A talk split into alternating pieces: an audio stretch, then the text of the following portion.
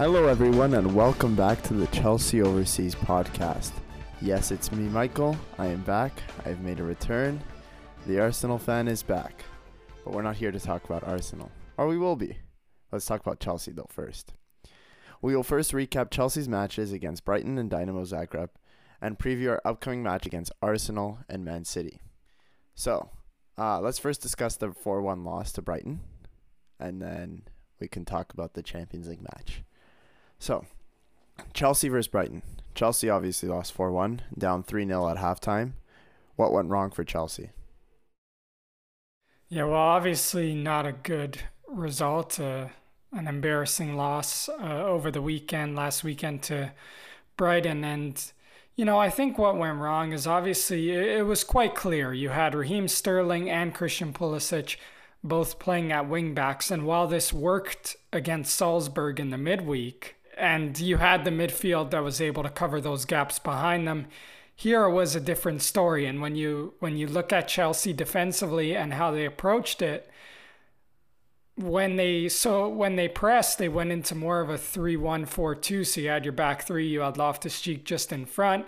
Kovacic and Gallagher went on to the uh, midfield pivot of Brighton. Brighton were in a back four. And then you had your wing backs going right up against the fullbacks, and, and you had Mason Mount and Kai Havertz forming a front two, trying to stop the center backs from playing out. But obviously, what started to happen is because you had really big gaps that formed between the wing backs and the center backs. So the gaps between Sterling and Cucurella on the left were huge, and the gaps between Chalobah and Christian Pulisic on the right were huge also. And you didn't really have the midfield to cover those gaps because Kovacic went to uh, Kovacic and Gallagher went to that midfield pivot, and then Loftus Cheek was sitting in front of the back three, covering the gaps when the back three would get stretched into wider areas. So what happened was that back three was o- always very isolated, and they were able to get into a lot of one-on-one situations. We saw we saw Solly March get into a, a lot of 1v1 situations with Cucurella and Cucurella was was you know visibly getting a little bit frustrated. So basically, Brighton exposed the gaps between the wingbacks and the center backs, the outside center backs of Chelsea, and Chelsea were exposed and got punished defensively because of it. It was it was completely unbalanced. Yeah. From the looks of it, it was always like Chelsea were were fighting in the back and it was almost uh, what I was seeing is like the middle forward dropping back a lot, and it was creating those gaps. I, I haven't really have had the chance to talk to you about this, Adam. But what are your thoughts on Gallagher, Chalobah, and Cucurella this this uh, season? Well, Cucurella actually, it's a good point with Cucurella because he's been getting a lot of stick actually, and I, I I think it's a bit harsh because I think he's had to play a lot of minutes in, in that left center back role, which I don't think is his best role, although he can do it. And I think he's more of like a little bit of his struggles at the moment are a lot of the team's struggles and the injuries in the back line and maybe playing in, in a position that he doesn't prefer as much in this Chelsea team. So, you know, I'm not too concerned about Cucurella. We have to remember when he did come in, initially, like those first matches, he was brilliant playing at wing back. So I think he'll be fine. He's proven his quality in the Premier League, and you have uh, Ch- Chalobah's been great over the past little bit, and and Conor Gallagher is is impressing Graham Potter over the past matches. Uh, his his appearances off the bench, but when he started, he's been good. We talked about it last week how good he was against Salzburg, but I think you know, in this in this match, when you go back to it, it it was always a match you felt Chelsea would have to outscore Brighton rather than control them because the midfield wasn't able to control the game. It was very unbalanced with those wingbacks in higher positions that you didn't. It, it made it very difficult for the midfield to, to cover those gaps. And, you know, even playing without Jorginho, who, who brought a lot against Salzburg with Pulisic and, and Sterling and stopping those transitional moments, playing without him was a bit difficult too. So it was a very unbalanced team, and the mid the midfield wasn't able to cover those gaps. And even when Chelsea dropped into their defensive shape, right, it, it went into more of Kovacic dropping with Loftus Cheek in the in the midfield pivot, and then you add your back three, but the wing backs still stayed in a really high position. And because Kovacic and Loftus Cheek were concerned about the midfield, right, though that back three was con- left exposed, left on its own, right? So it, it was an unbalanced formation that got punished. I agree with that. I think from what I saw, there was like the goals that they got scored against. It was almost quite the opposite. It was they were fighting with too many people at the back, and they were just like scrambling amongst themselves. Well, yeah, and those those scramble sort of transitional moments came from the big the big gaps that appeared. Absolutely. And Chelsea trying to get back and close them, but it wasn't. They weren't able to. Graham Potter's uh, comments on Raheem Sterling after the game, or over the past week, sorry. Uh, he said, I can assure you that Raheem has never played as a wingback. He's never been asked to play and defend in a back five or back four, even. So, what do you think he meant by this? And First of all, Potter's right. Raheem Sterling, he's t- he's played as a wingback, but he hasn't really played as a wingback because he hasn't dropped into the defensive line, whether that's a four or a five, right? So uh, he's played as a winger essentially, as a winger that holds the touchline and creates the width. That's basically what Potter has done. So my thing is, you, you can label him as a winger, you could label him as a wingback. Either way, that's a wide player, right? My opinion is that Raheem Sterling's a better player in central areas.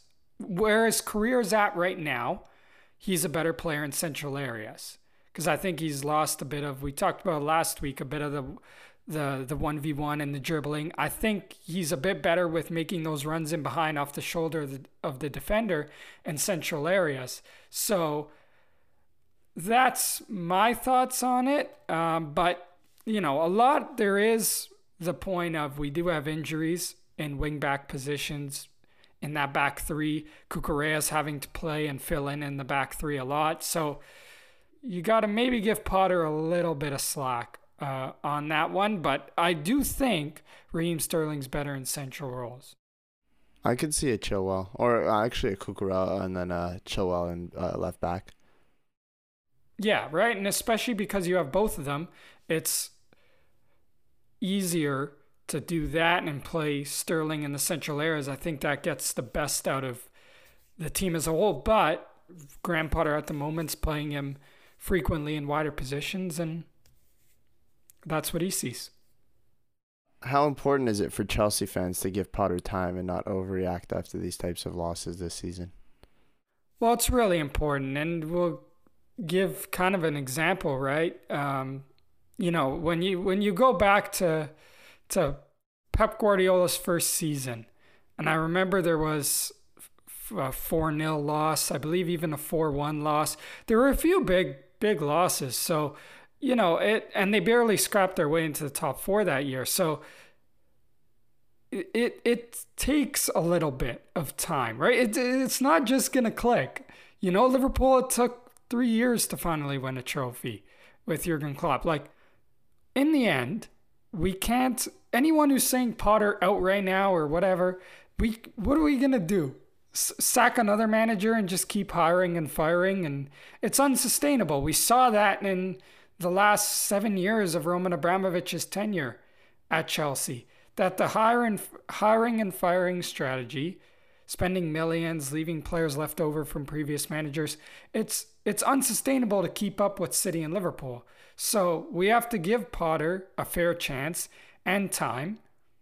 And we have to understand that this season, there's going to be moments like this. Right? I remember watching Liverpool under Jurgen Klopp before they started winning. Half their games were basketball games. Because before they had Alisson, before they had Virgil van Dijk, at the back, they were awful at times. And then when they brought those players in, then they took that big jump. And after a little bit of time, it worked. Chelsea need to give Potter that time, and I hope the owners do. And most of all, I think the fans need to.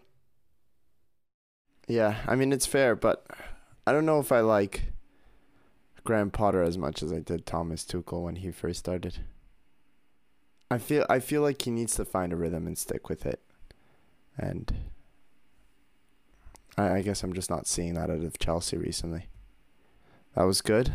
Chelsea clinched the top spot in their group, Group E. They are officially uh, down to the last 16. The draw will be announced November 7th, so looking forward to that. Did Chelsea need to play that strong of a lineup, you think? Uh, no.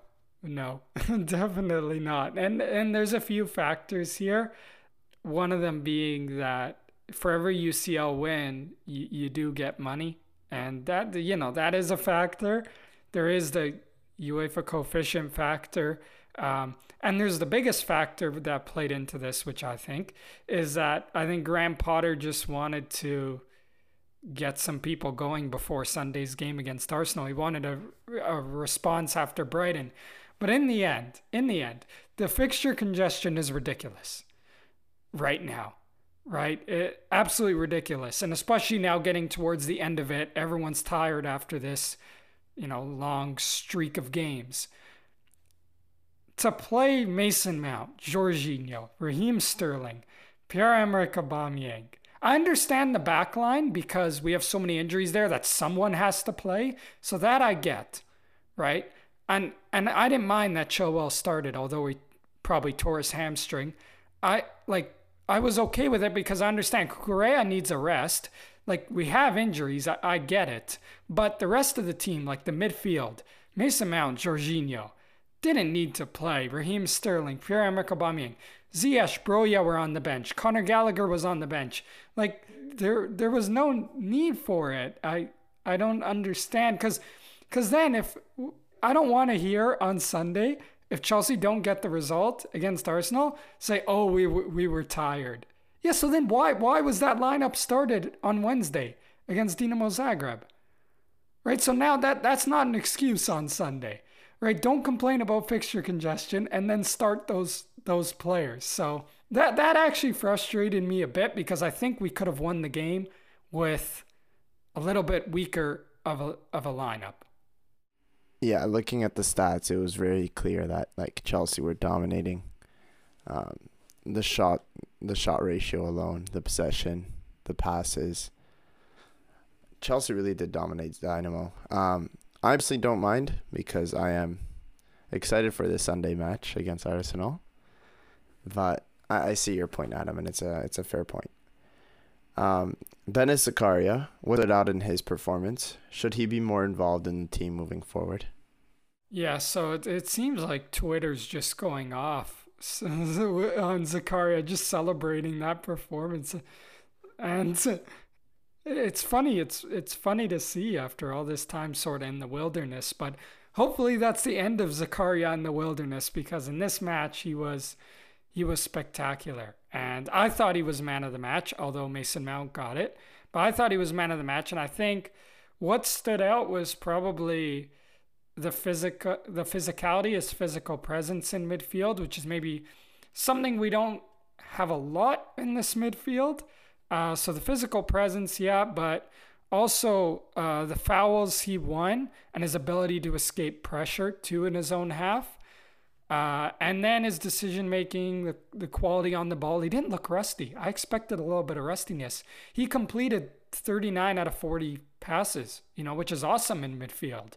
So he he looked really good with and without the ball. Won a lot of uh, key challenges, helped prevent counterattacks. So yeah, he looked really good, and it's a sort of a profile we don't really have in the midfield. So hopefully you know, I'm not saying he should start on Sunday, but I wouldn't mind seeing him start against Man City in in next week or I'd like I'd like to see him get minutes off the bench, start maybe a cup game. Uh, I want to see him more involved because he has a profile that's different. Do you want to talk about a potential UCL round of 16 draws for Chelsea? Yes, because I'm I'm upset with it. So so your possible UCL round of 16 opponents, there's Club Bruges, Inter Milan, Frankfurt, RB Leipzig, Dortmund, PSG. There's a good bunch in there. Uh, you could play a potential Mkhitaryan in uh, Inter. He scored his few first goal a few uh, few, uh, I think a week ago or so. They they look pretty good. Um, who do you want to face? I, I you know I think Bruges, Frankfurt. I love Club Bruges be, just because of Larin and and Buchanan, the Canadians. Um, but Bruges, Frankfurt, those are the ones that you'd like to play. I think Leipzig, Dortmund, I'd be okay with. But Inter and PSG are the ones I really want to avoid. PSG is obvious why I want to avoid them. But in terms of Inter, uh, I've, I've watched a good amount of them in the group stage, and this team in in UCL is is a little bit of a problem for bigger teams.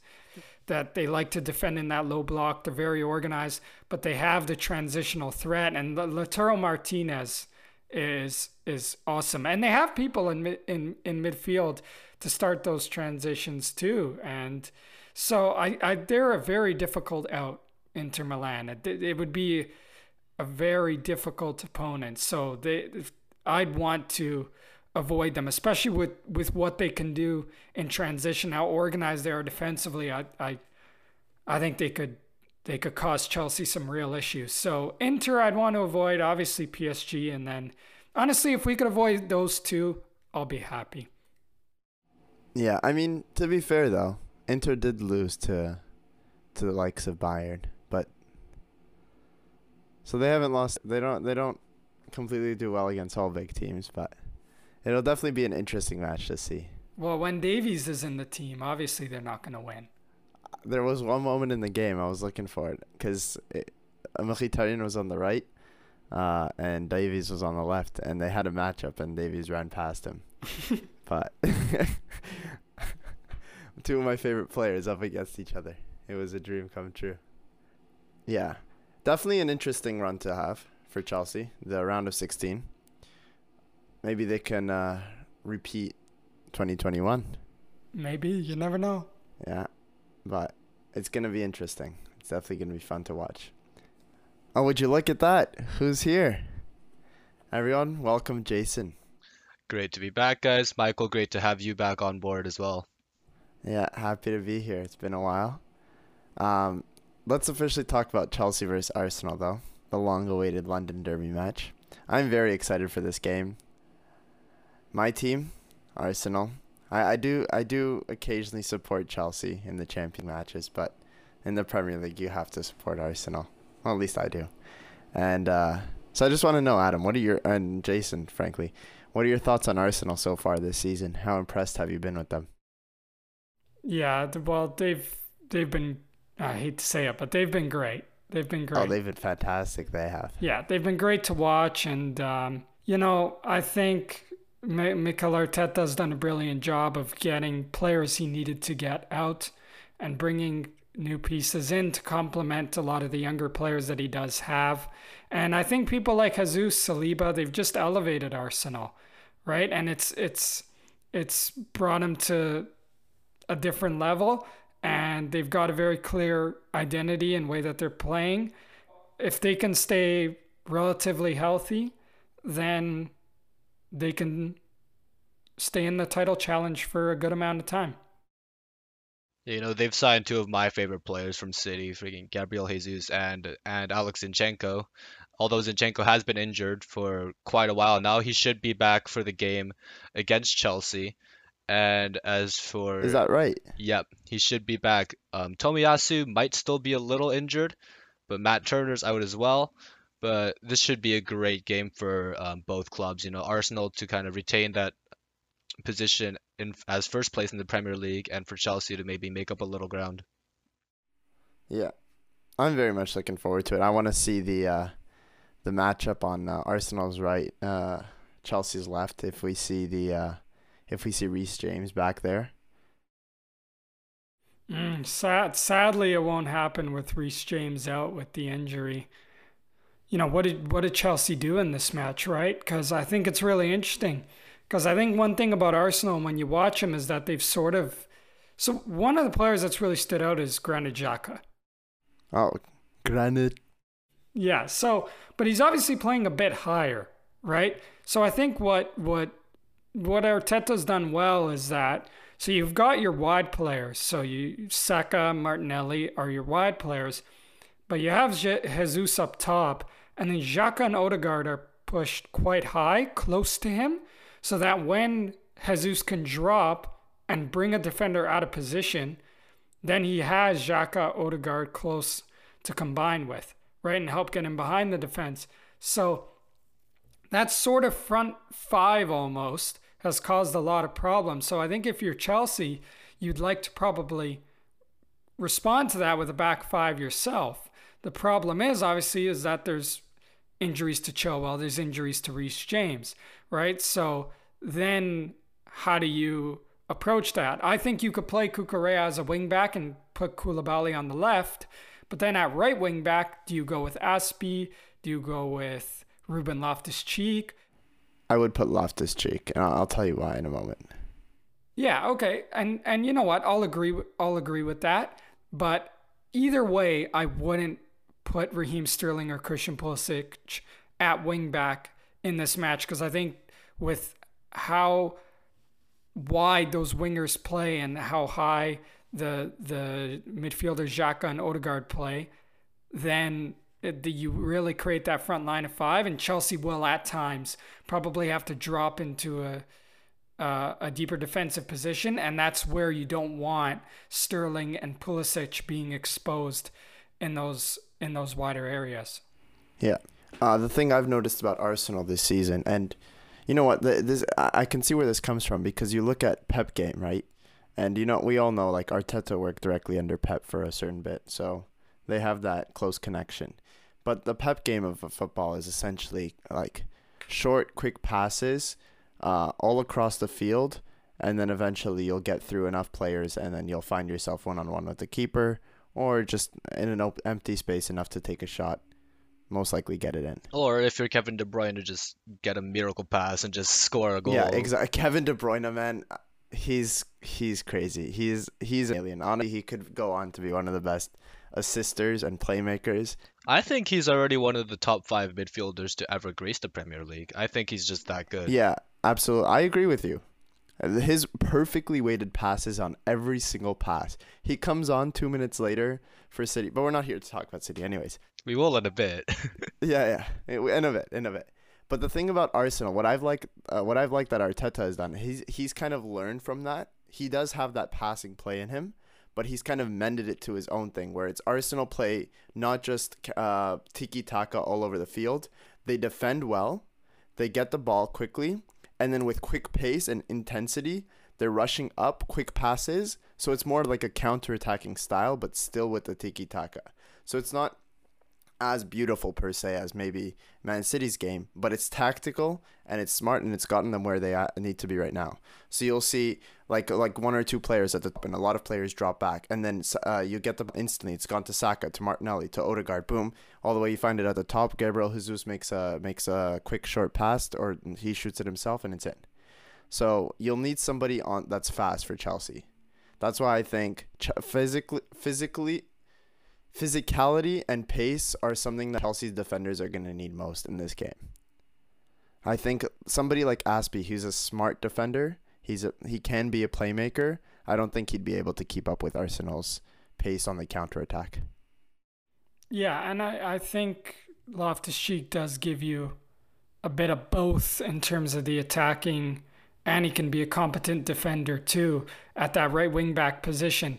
So one and you know you talk about Pep Guardiola. The other thing I'll mention about Arsenal is that the you know you watch them and you're you're exactly right. There's a there's a good amount of similarities and it's kind of all you see it all over in that. Also, what what Pep has done is he's so he's got his wide players to play as out and out wingers and he's got his midfielders those two number eights whether it's De Bruyne and Gundogan or if Bernardo Silva's playing there, whatever, so they can push higher. But that's able to happen because you can have so for Arsenal it's Partey, for Man City it's Rodri. You can have a fullback come into midfield and also sit alongside him, and you could have that back line even at times shift from a four into a three. So you have Kyle Walker on Manchester City who who can help protect on that right hand side, and it, you have Ben White on Arsenal, right? So the similarities are there where you can have fullbacks coming into midfield, and you can have the back line shifting from a four into a three at times, and then you have your front five pushed really high and playing close closely together, right? Which allows for that quick movement and combinations. So you know, definitely Arteta's taken a lot from Pep and he's now he's got the profiles to play that way. That's the key. But he's been given time to get those profiles in, right? And that's, you know, going back to Chelsea, Potter needs the time. That's fair. To put mold his squad together, right? Cuz we have to give him a fair chance to do that. He's building an identity which, you know, is respectable.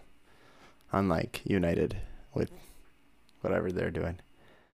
Uh, yeah, I think this game will be really close. I think Arsenal, you know, will stick to their back four. You know, for if I had to predict the lineup for Arsenal, I think I would go with Aaron Ramsdale in goal. You know, Ben White on the right on the right hand side, and then if Zinchenko plays, he'll play on the left side. If not, it's a little bit confusing because Tomiyasu still might be a little bit injured. I put Tierney. Tierney on the left. Tierney's a fair shot. Yeah, Tierney's a fair shot. Yeah, I don't think Zinchenko will play the full 90 minutes due to his, the fact that you know he's just coming back from an injury. So maybe sub in Tierney at halftime or like the 60th minute. Play Gabriel and Saliba in the back. Thomas Partey, obviously, you know, being one of the biggest, you know, kind of, he's kind of like the glue to this Arsenal squad. You know, without Thomas Partey, you know, the defensive line might just collapse. Play Granit Xhaka, Bukayo Saka, you know, Martin Odegaard, Martinelli, and Gabby Jesus up front. That would be my Arsenal starting 11. So what you think we're doing a four four? I I'd say I'd say naturally on like team sheets it'd be like a four two three one, but you know obviously with the kind of like the front quote unquote five of Arsenal, it'll kind of look like a really high press from the midfielders. All right. With that said, though, let's move on to the Chelsea versus Man City game, which is coming up, the Premier League game after Arsenal. Um, what are your thoughts on Man City so far this season? Is Haaland finally the answer to win the UCL? Well, I guess I'll start with this one since I am, in fact, a Man City fan. I think I think Haaland could get us really far in the Champions League at the very least. I think he can get us to at least the top four, if not just lift the trophy in itself. And honestly, at this rate, I'd exchange a Premier League trophy for a Champions League because we're, we're kind of getting clowned around by the fact that we can't win internationally. But Erling Haaland honestly is a cheat code. I mean, this guy is so good, but I think he should be back for the game against Chelsea. The clash against Fulham for Manchester City, he's still in doubt, but the Chelsea game, he should be good to go. And you know, this guy just has more goals than games. Like that doesn't happen too often. And it's up to Chelsea to, you know, really stop this beast of a guy. It's him and De Bruyne. It's honestly the two of them make a masterclass, and even just De Bruyne on his own. They're both such star players individually, and together they're such a power duo. Yeah, and we we saw it we saw it firsthand against Sevilla. You know, we were down one 0 De Bruyne comes in, threads a pass in the first two minutes he's on, and then boom, we're back in the game. How is it perfectly weighted every single time? Uh, every single time we we got to run checks for both De Bruyne and Haaland to see if they're both human because this is this is getting unreal. Even for me as a City fan, it's getting ridiculous. That, you said uh, you'd be willing to trade in a Premier League trophy for the Champions League, and I have to honestly, Jason, I feel like you guys can win both this year. I don't think Arsenal win first. I think we come in second. I had it in my predictions. I think City, Arsenal, then Tottenham, then Liverpool. It's honestly a fair shout. Um, I think I think Chelsea can scrape in that that top four um, with the way that they're playing right now, and Liverpool maybe squeak in Europa League. But this top four race is really competitive this year, so we'll have to see if Chelsea could at least keep City at bay and you know really scrape into that top four because Arsenal and then Man City is not an easy schedule for sure. It'll be up to Chelsea though to stop Erling Haaland and how do you think they how do you think they uh, at least try and mitigate the damage that he does, Adam? Yeah, well, obviously, uh, you know, you called Erling Haaland a, a cheat code. It's right, but you know, well, the thing is with with Erling Haaland is I think at the moment it's obviously very early days with Manchester City, and despite scoring a lot of goals, he doesn't have as many touches, doesn't get as involved in the build up as as many strikers. So ultimately, he needs service, which is okay because he's, you know, City give him service and he still scores. You know, there's a possibility he reaches 40 this year in the Premier League, right? Which would be insane. So, in terms of how do you stop him, I think you got to limit the service into him as much as possible. And obviously, easier said than than done. But I think Chelsea defensively are going to have to be very compact and have and have a very close eye on Kevin De Bruyne and and, and that midfield. So, you know, I don't think there's many ways to stop Erling Haaland. I think you have to try to limit the service into him as much and have a really good defensive shape and the spaces between the lines being really, really tight. So maybe Chelsea puts three in midfield to help combat that, and hopefully that mitigates a lot of the threat. But you and you definitely don't want to give him th- uh, chances in transition. Take away the space in behind for him. So drop a bit deeper, take away the space in behind, condense the spaces between the lines, and maybe put an extra body in midfield to to deal with that. Um, how much rotation does Potter do in this match against City? Well, I think he, I think he does a little bit. You know, you do have Arsenal on the weekend, and you got Newcastle, which is an easy game the next weekend. So it won't, it won't be easy at all for, for Graham Potter. But I think he will do a bit of rotation. I think ultimately the Premier League he'll prioritize a bit more. So I, I do think, and I said this before, I do think there's a chance Zakaria could come in. That physical presence in midfield could help Chelsea too right? Which which I think is something that he'll think about. But I think there will be a little bit of rotation. I think it'll be a little bit mixed, where you have a good amount of the the regulars starting, but you get a few that come in uh, and help out. So I you know I could see Zakaria ha- having a role. You know, and I, I I think I don't think this is also a game where you where you try to play Pulisic or Sterling as wingbacks either. I think you you want to uh, you want to make sure you have competent defenders in in those areas in wider areas. So definitely for for it's going to be a really difficult game, but it's all about taking away that space in behind and limiting the service in and trying to find a threat on the counter, especially with the pace of Pierre-Emerick Aubameyang and Raheem Sterling.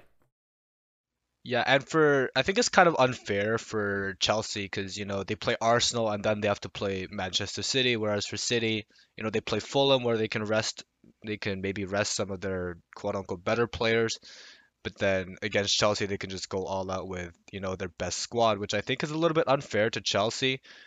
But you know Chelsea will have to do anything they can to get a good result, and I think for Manchester City, this if they get the, if they get the win here, it'll really you know solidify themselves as possibly the best team in England right now. Although Arsenal will make Arsenal fans will make a case for themselves, saying that you know we're still top of the Premier League right now, so technically we're the best team. But I think I think City will be able to finish first in the Premier League and hopefully also make a deep run in the Champions League. As for as for who starts for Manchester City, it's a little bit of it's a little bit of a kind of like a guess because Pep Guardiola has kind of been utilizing his whole squad this whole season. So it's going to be a little bit difficult, but I have gone for, you know, the classic 4-3-3, the Pep Guardiola formation, as I like to call it. I've gone for Ederson in goal, gone for João Cancelo on the left, and I've gone for I've gone for John Stones on the right, gone for Laporte and Ruben Dias. I will I will say I do think that Manuel Akanji will come on in this game. I've gone for Gundogan, Rodri, and Kevin De Bruyne in the midfield, and I've gone for Phil Foden, Erling Haaland, and Bernardo Silva on the right hand side. They're both very exciting games coming up for Chelsea. Arsenal and Man City. They're both going to be tough. They definitely, uh, Graham Potter definitely has to be smart with how he spaces out his uh, his team. Really, we will be back next week to recap games, uh, Arsenal and Man City, and preview our final match before the World Cup versus Newcastle. It's a very exciting November window um, both internationally and for Chelsea and for Arsenal. And even Man City too. But thank you all for listening and peace.